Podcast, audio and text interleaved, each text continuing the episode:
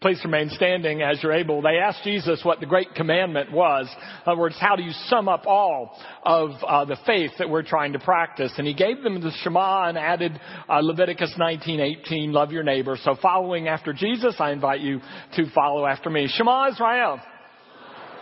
Adonai Eloheinu. Adonai Echad. Hear, O Israel, the Lord is our God, the Lord alone. Love the Lord your God with all your heart, with all your soul, with all your strength, and love your neighbor as yourself. Scripture this morning comes from among the last things that Jesus shared with the disciples. This is Matthew, the 28th chapter, beginning in verse 19. Now therefore go into all the nations and make disciples, baptizing them in the name of the Father and the Son and the Holy Spirit, and teaching them to obey all the commands that I've given you. And I will be with you always, even to the end of the age. This is the word of the Lord. Thanks be to God. Be seated, please. Okay, so don't stop me if you've heard this before because you have. 2,000 years ago, Jesus, Peter, and Paul were all crucified at the hands of the Romans. And yet, in this day, the Roman Empire is no longer around, and the movement for which Jesus, Peter, and Paul died continues to grow around the world to more than 2 billion. So it raises obviously the question, what happened? Well, part of the answer is, of course, the power of God, the plan of God, the working and the presence of the Holy Spirit. And that's a big part of the answer.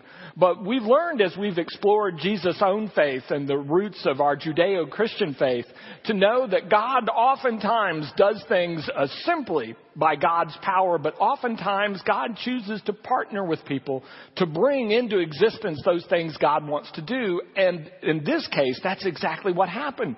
God partnered with Jesus and Peter and Paul and those who followed to keep this movement alive and to grow this movement by having them make disciples.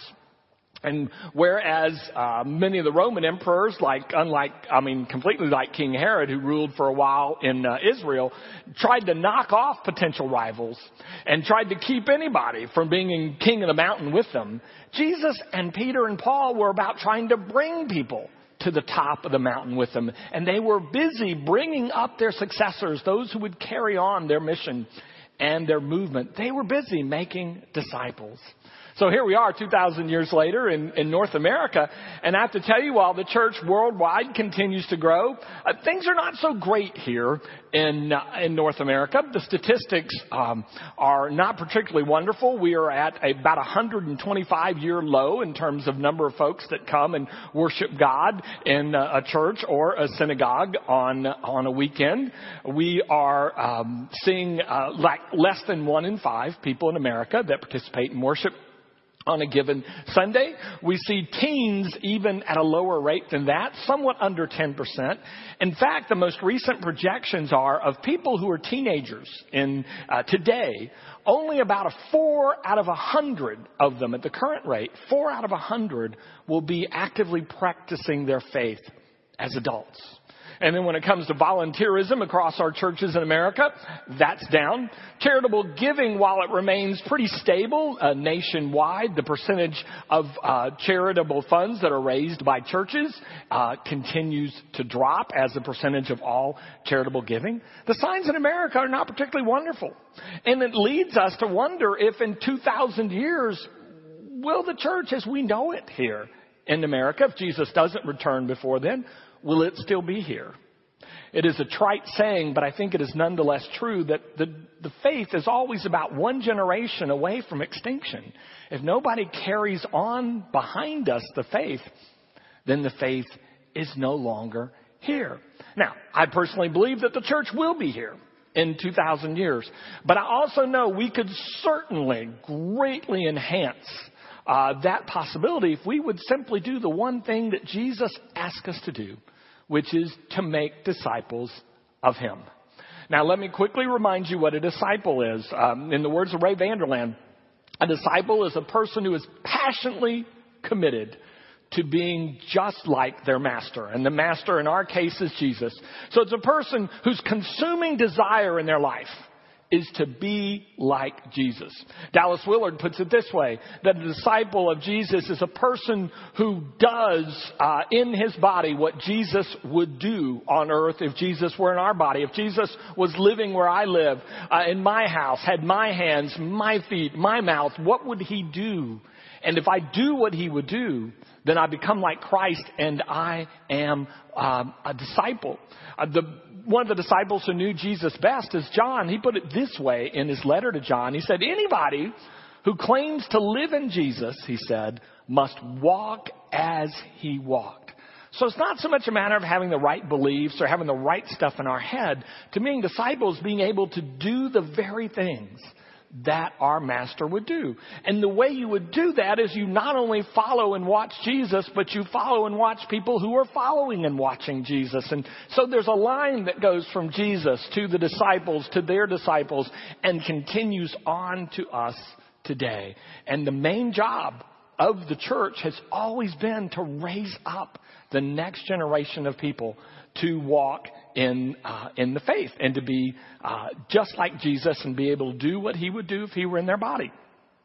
Well, that's not just started with Jesus. That actually goes back further. That's always been the plan of God. If you look through the Old Testament, you see Moses bringing Joshua on board. You see King David bringing Solomon on board. You see the prophet Elijah bringing the next great prophet Elisha on board. And, and they were always working on the generation next under them and bringing them uh, along. And in fact, Jesus did the same thing. Jesus had, according to the Gospel of Luke, 12 men that followed him around pretty closely and seven women.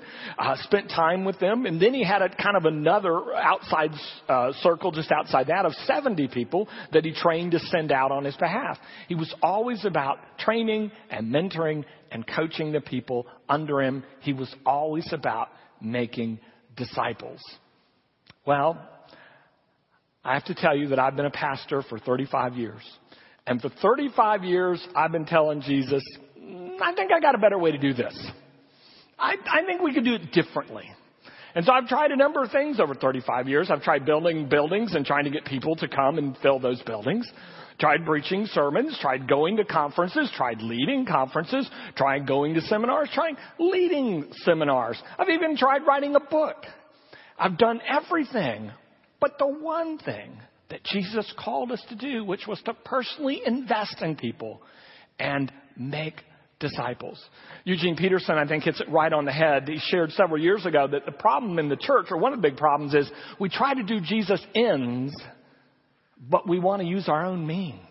We want to use our own methods. We want to cut corners. We want to say, Jesus, have you ever thought we could do it this way? And we do everything but the one thing that he gave his very life for, which is the people that he lived with and the people that he was influencing life on life. Jesus gave his very life for disciples, and that's the way he intended that we would carry it on. And sermons and books and social media and buildings, those are all wonderful things in service of the one thing that Jesus gave his life for, which was to make disciples. Now, the beautiful thing about this for me is that is actually a part of the genius of uh, what we call Methodism. If you go back in Methodist history, our founder was a guy named John Wesley who lived in 18th century England.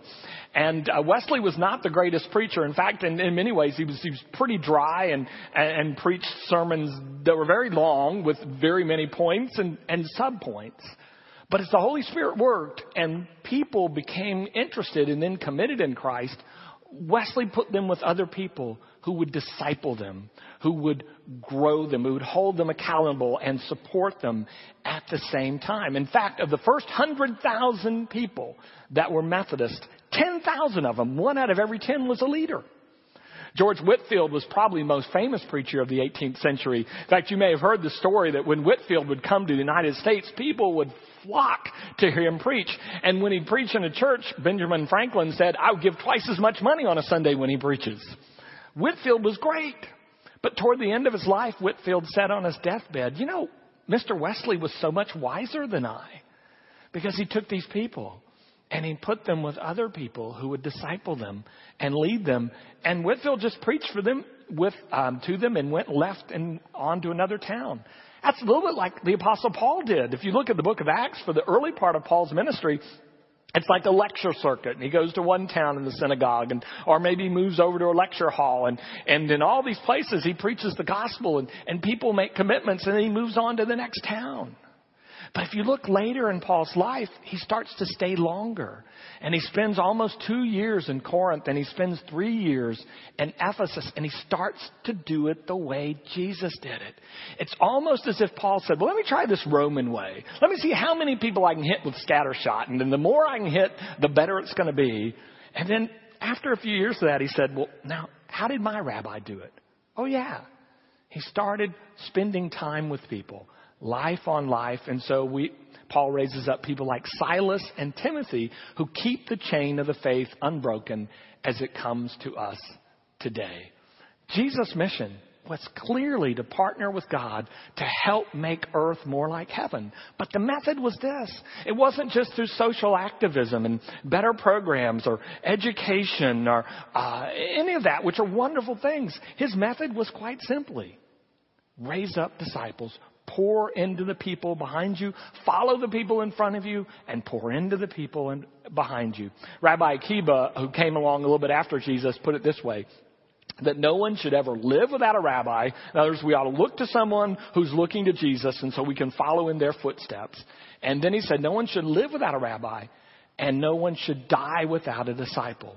We shouldn't leave this place without having left behind people who are walking in our footsteps as we walk in the footsteps of those in front of us who are walking in the footsteps of Jesus. And that was his plan. And I'm pretty sure his plan hadn't changed in 2,000 years. In fact, I'm certain of it. The one thing he's asked us to do is make disciples. And so, as we come into 2015, one of the things I want to share with you is after 35 years of trying other stuff, I decided, well, maybe we'll try that this year. This will be novel. Let, us do what he said. And so there'll be a number of opportunities that will come upon uh, this year. In fact, Donna will mention one before the benediction this morning. There'll be some others during Lent, and then we're going to have uh, a church-wide opportunity to stick our toes in the water of discipleship uh, that'll that'll come this fall. And it's so significant that it's going to take us that long to get it ready uh, for you to participate in and get the most out of. And we're going to spend this year, and I really hope the rest of our years trying to walk as Jesus walked and then have people behind us walk in our footsteps as well. I've seen a lot over the years. I've tried a lot over the years, and I firmly believe this that the smartest man who ever lived was Jesus. And Jesus only asked us to do one thing before he left.